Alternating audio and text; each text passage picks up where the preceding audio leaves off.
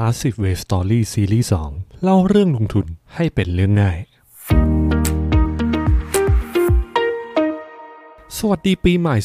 2566 กันอีกครั้งนะครับ วันนี้อยู่กับผมพอกอนนท์ยินดีต้อนรับสู่ Passive Wave Story ซีรีส์2รายการที่จะทำให้การลงทุนของคุณเป็นเรื่องที่ง่ายขึ้น คุณผู้ฟังบางท่านอาจติดตามผมมาตั้งแต่ Passive Wave Story ซีรีส์แรก และอาจเริ่มติดตามตั้งแต่อพิโซดที่ 2 ที่ผมได้สอนสูตรการลงทุน Magic Formula ของโจเอลกรีนแบดไปใช่ไหมครับ แต่ก็ยังมีหลายคนที่สงสัยอยู่นะครับ ว่านอกจากสูตร Magic Formula แล้ว ยังมีสูตรการลงทุนไหนอีกที่ใช้ได้ผลจริงบ้าง ซึ่งในซีรีส์2นี้ผมจะมาพูดถึงสูตรการลงทุนอีกสูตรหนึ่งครับ ต้องขอเกริ่นก่อนครับ เพราะว่าหลายคนอาจจะมองว่าการลงทุนไม่มีสูตรสำเร็จตายตัว ซึ่งก็เป็นเรื่องจริงครับ แต่ถ้าถามว่ามีสูตรการลงทุนที่อาจจะใช้ได้ผลบ้างไหม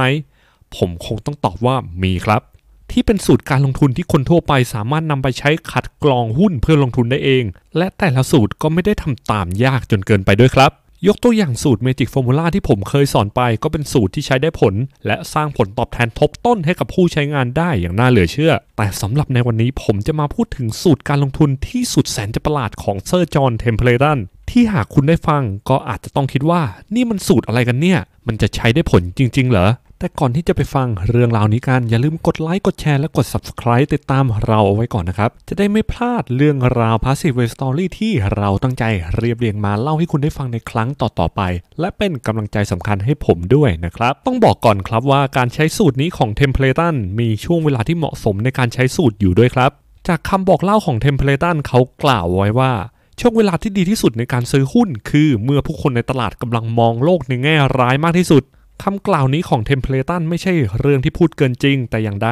เพราะเมื่อผู้คนกำลังมองโลกในแง่ร้าย จะทำให้หุ้นหลายตัวมีราคาถูกและน่าลงทุน เป็นเรื่องพื้นฐานที่นักลงทุนแบบเน้นคุณค่าน่าจะรู้กันอยู่ทุกคน แต่การเลือกว่าจะซื้อหุ้นตัวไหนในช่วงเวลานั้นก็เป็นเรื่องที่สำคัญไม่แพ้กัน แต่สำหรับหลายๆ คนก็อาจจะมองว่าการวิเคราะห์หุ้นทีละบริษัท เป็นเรื่องที่ยุ่งยากจนเกินไป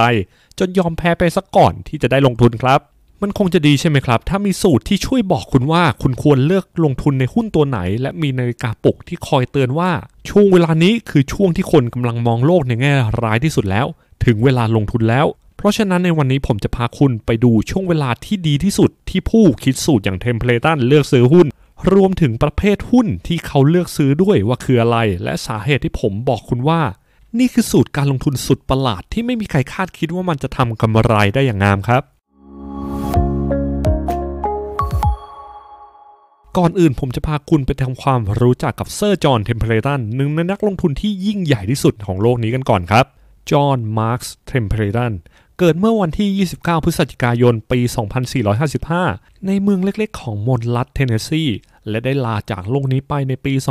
2551 ที่ผ่านมาด้วยอายุ 95 ปีครับ เส้นทางชีวิตของเทมเพลตันไม่ได้สวยหรูครับ เขาทำงานส่งตัวเองเรียนจนจบที่มหาวิทยาลัยเยลในช่วงที่สหรัฐกำลังประสบวิกฤตเศรษฐกิจครั้งใหญ่ แต่เทมเพลตันเองก็สามารถเรียนจนจบอันดับ top ของชั้นเรียนได้เทมเพลตันได้เดินทางสู่อังกฤษเมื่อโตเขาได้ทุนการศึกษาสาขาวิชานิติศาสตร์ของมหาวิทยาลัยออกซ์ฟอร์ดซึ่งเด็กเรียนเก่งอย่างเขาก็เรียนจบสาขาวิชานี้ได้เช่นกันครับ ถึงแม้ว่าชีวิตเขาจะเจอวิกฤตหลายอย่าง แต่เทมเพลตันก็พัฒนาตัวเองอยู่เรื่อยๆ ด้วยความสามารถและความเฉลียวฉลาดของเขา คุณอาจจะจำสิ่งที่ผมเคยบอกไปใน episode ก่อนๆครับว่า ความฉลาดอาจไม่ได้ช่วยให้การลงทุนของคุณดีขึ้นเสมอไป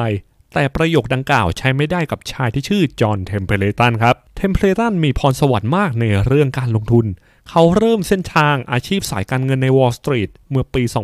2481 และแน่นอนว่าสำหรับคนเก่งอย่างเทมเพลตันแล้ว เส้นทางอาชีพของเขาย่อมต้องไม่ธรรมดาครับเทมเพลตันได้ก่อตั้งกองทุนรวมที่ลงทุนระหว่างประเทศ หรือ International Investment Fund ที่ใหญ่ที่สุดในช่วงเวลานั้น และบริหารมันจนประสบความสำเร็จด้วยกองทุนดังกล่าวมีกลยุทธ์การลงทุนแบบสุดขั้วของตัวเทมเพลตันเอง ซึ่งรวมไปถึงการใช้สูตรลงทุนสุดประหลาด ที่ผมกำลังจะเล่าให้คุณได้ฟังในช่วงต่อไปด้วยครับ ที่ผมบอกว่ากลยุทธ์การลงทุนของเทมเพลตันมีความสุดขั้วเพราะเขาใช้กลยุทธ์ลงทุนที่หลากหลายมากครับ ไล่ตั้งแต่กลยุทธ์พื้นฐานอย่างซื้อถูกขายแพง ไปจนถึงกลยุทธ์ที่เสี่ยงสุดๆ อย่างลงทุนในบริษัทที่กำลังจะล้มละลายหรือตกต่ำถึงขีดสุด คุณผู้ฟังรู้สึกคุ้นๆกับกลยุทธ์ลงทุน 2 อย่างนี้กันไหมครับ หากคุณติดตาม Passive Way Story อย่างต่อเนื่อง คงจะรู้สึกว่าแนวทางการลงทุนของเทมเพลตันคล้ายกับใครบางคนที่ผมเคยเล่าไปใช่ไหมครับ และใช่แล้วครับ กลยุทธ์การลงทุนนี้คล้ายคลึงกับกลยุทธ์ของเบนจามินเกรแฮมผู้เป็นอาจารย์ของวอร์เรนบัฟเฟตซึ่งถูกยกย่องให้เป็นบิดาแห่งการลงทุนแบบเน้นคุณค่า หากไล่เรียงไทม์ไลน์ในอดีตให้ดี จะพบว่าเกรแฮมได้เริ่มเผยแพร่ แนวคิดการลงทุนแบบเน้นคุณค่า ผ่านหนังสือ Security Analysis ในปี 2477 ส่วนกองทุนเทมเพลตันถูกก่อตั้งขึ้นในปี 2481 นั่นหมายความว่าเทมเพลตันเองก็อาจจะเป็นอีกคนหนึ่งที่บุกเบิกการลงทุนแบบเน้นคุณค่าด้วยเช่นกัน ซึ่งเรื่องนี้ยังคงเป็นที่ถูกถกเถียงกันอยู่ครับ แต่ถึงอย่างนั้นเราก็ปฏิเสธไม่ได้เลยว่าทั้งเทมเพลตันและเกรแฮมต่างก็เป็นนักลงทุนที่ยิ่งใหญ่ตลอดกาลทั้งคู่ครับ ต่อไปถึงเวลาที่ผมจะเล่าสูตรการลงทุนสุดประหลาดของเทมเพลตันให้คุณได้ฟังแล้วซึ่งมันเป็นสูตรที่คุณสามารถทำตามได้โดยง่าย แต่ผมต้องขอเตือนคุณเอาไว้ก่อนครับว่า คุณต้องใจถึงจริง ๆ ถึงจะใช้สูตรการลงทุนของเทมเพลตันได้ครับ ก่อนไปฟังกันต่อผมอยากแนะนำให้คุณรู้จักกับเว็บไซต์ passiveway.com เว็บที่รวบรวมความรู้การลงทุนสนุกๆแบบเข้าใจง่ายให้กับทุกคนครับหากคุณไม่อยากพลาดพอดแคสต์ตอนใหม่ กดเข้าไปที่เว็บไซต์ passiveway.com แล้วกรอกอีเมลของคุณเข้าไปในช่องสมัครรับข่าวสาร เราจะนำพอดแคสต์ตอนใหม่ และความรู้การลงทุนดีๆ มาเสิร์ฟให้คุณถึงที่ครับ อย่างที่ผมเกริ่นไปในช่วงแรก แนวทางการลงทุนของเทมเพลตันมีรากฐานสำคัญมาจากการค้นหา สิ่งที่เขาเรียกมันว่า ช่วงแห่งการมองโลกในแง่ร้ายที่สุด ช่วงเวลาที่เทมเพลตันพูดถึงนั้นเป็นช่วงที่คุณรู้สึกได้ว่าผู้คน 99%กำลังยอมแพ้กับการลงทุนในตลาดหุ้น รวมไปถึงเป็นช่วงเวลาที่หุ้นบางตัว บางอุตสาหกรรม หรือบางบริษัทที่ไม่ได้เป็นที่นิยม หรืออยู่นอกสายตาของผู้คนส่วนใหญ่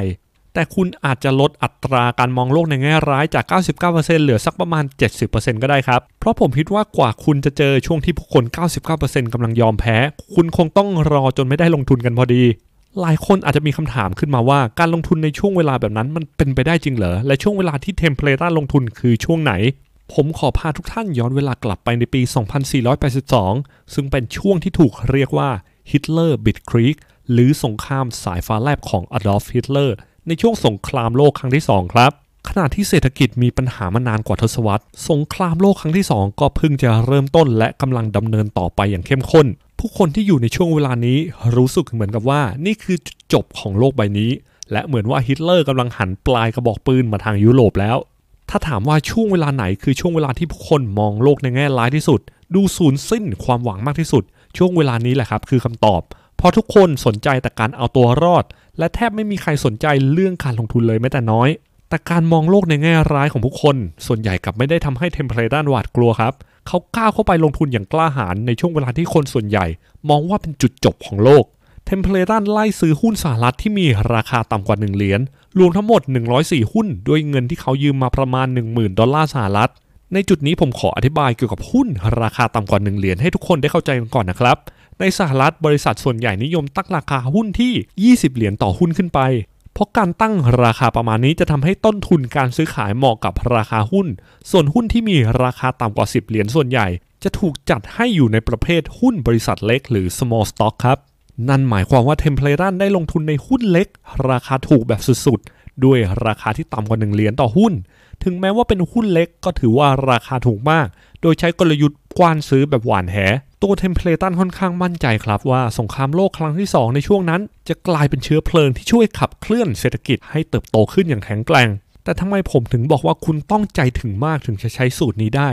เหตุผลก็เป็นเพราะว่าหุ้นทั้ง 104 ตัวที่เทมเพลตันลงทุน มีโอกาสล้มละลายจนมูลค่าเหลือศูนย์และจะทำให้การลงทุนในครั้งนี้ของเทมเพลตันติดดอยตลอดไปนั่นเองครับผมขอเสริมข้อมูลเล็กๆน้อยๆในการลงทุนครั้งนี้ของเทมเพลตันอีกนิดครับ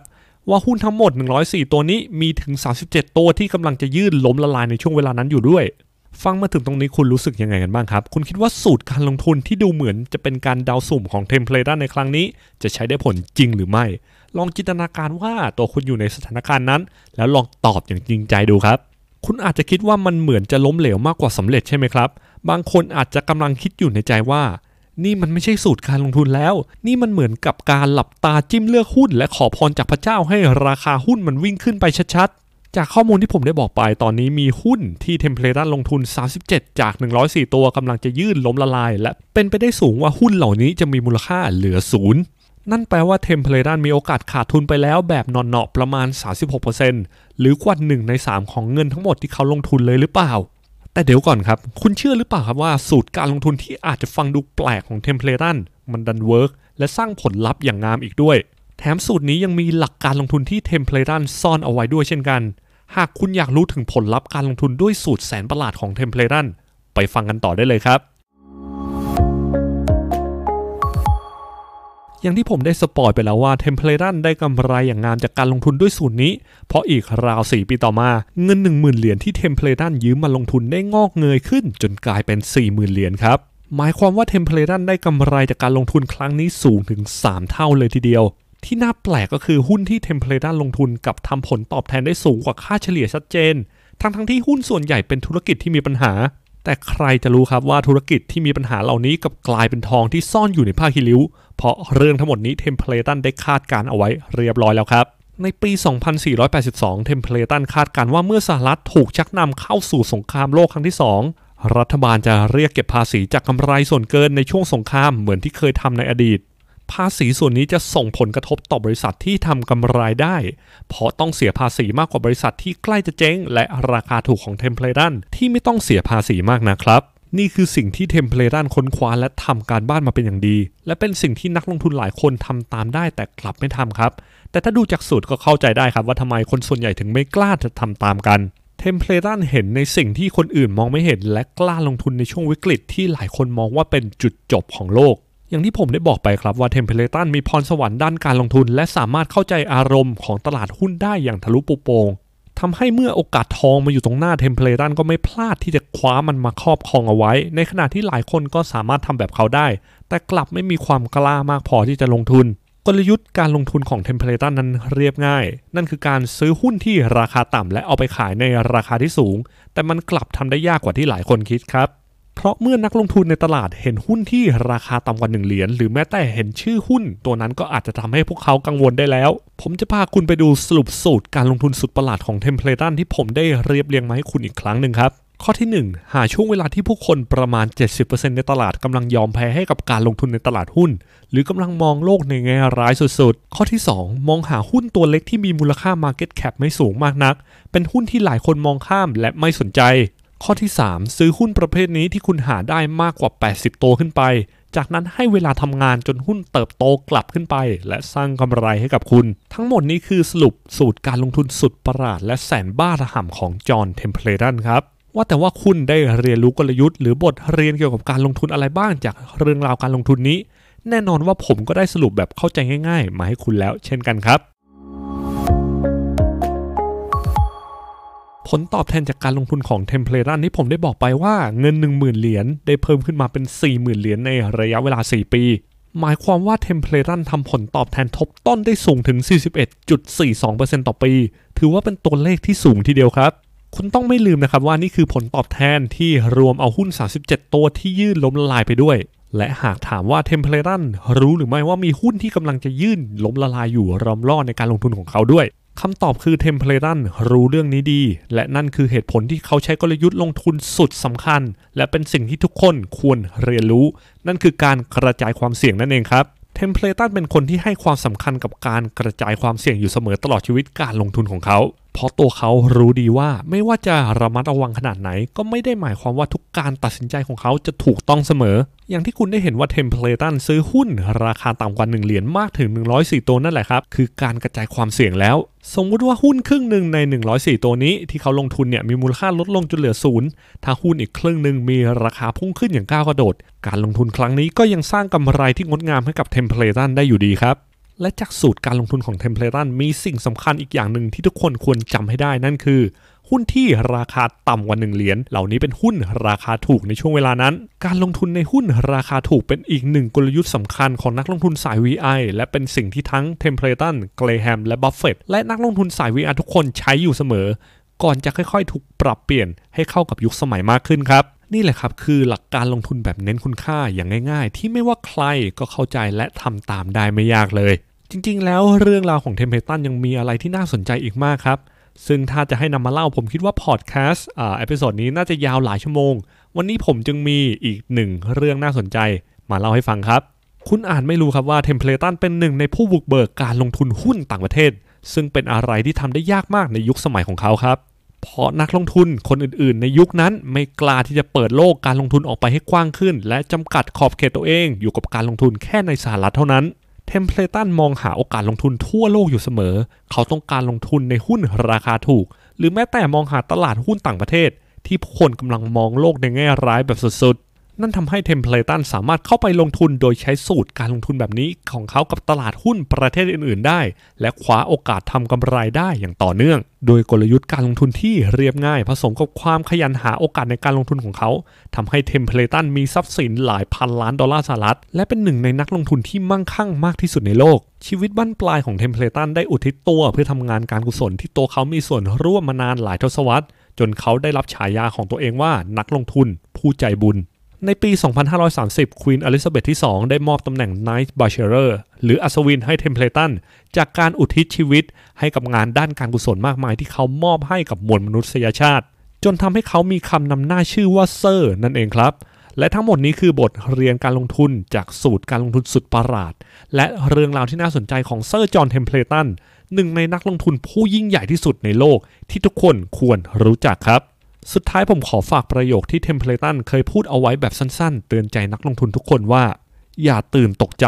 เวลาที่คุณควรขายหุ้นคือช่วงเวลาก่อนวิกฤต ไม่ใช่หลังจากที่วิกฤตเกิดขึ้นแล้ว ก่อนจากกันวันนี้อย่าลืมกดไลค์กดแชร์กด Subscribe และกดกระดิ่งให้ด้วยนะครับ แล้วพบกันใหม่ใน Passive Way Story ซีรีส์2ตอนต่อไปสำหรับวันนี้ สวัสดีครับ Passive Way Story ซีรีส์2เล่าเรื่องลงทุน ให้เป็นเรื่องง่าย ติดตามเราได้ที่ Facebook, YouTube, b l o g d i t Spotify, Apple Podcast, Google Podcast และ SoundCloud ของ Passive Way จิตตะ และจิตตะเวลนะครับ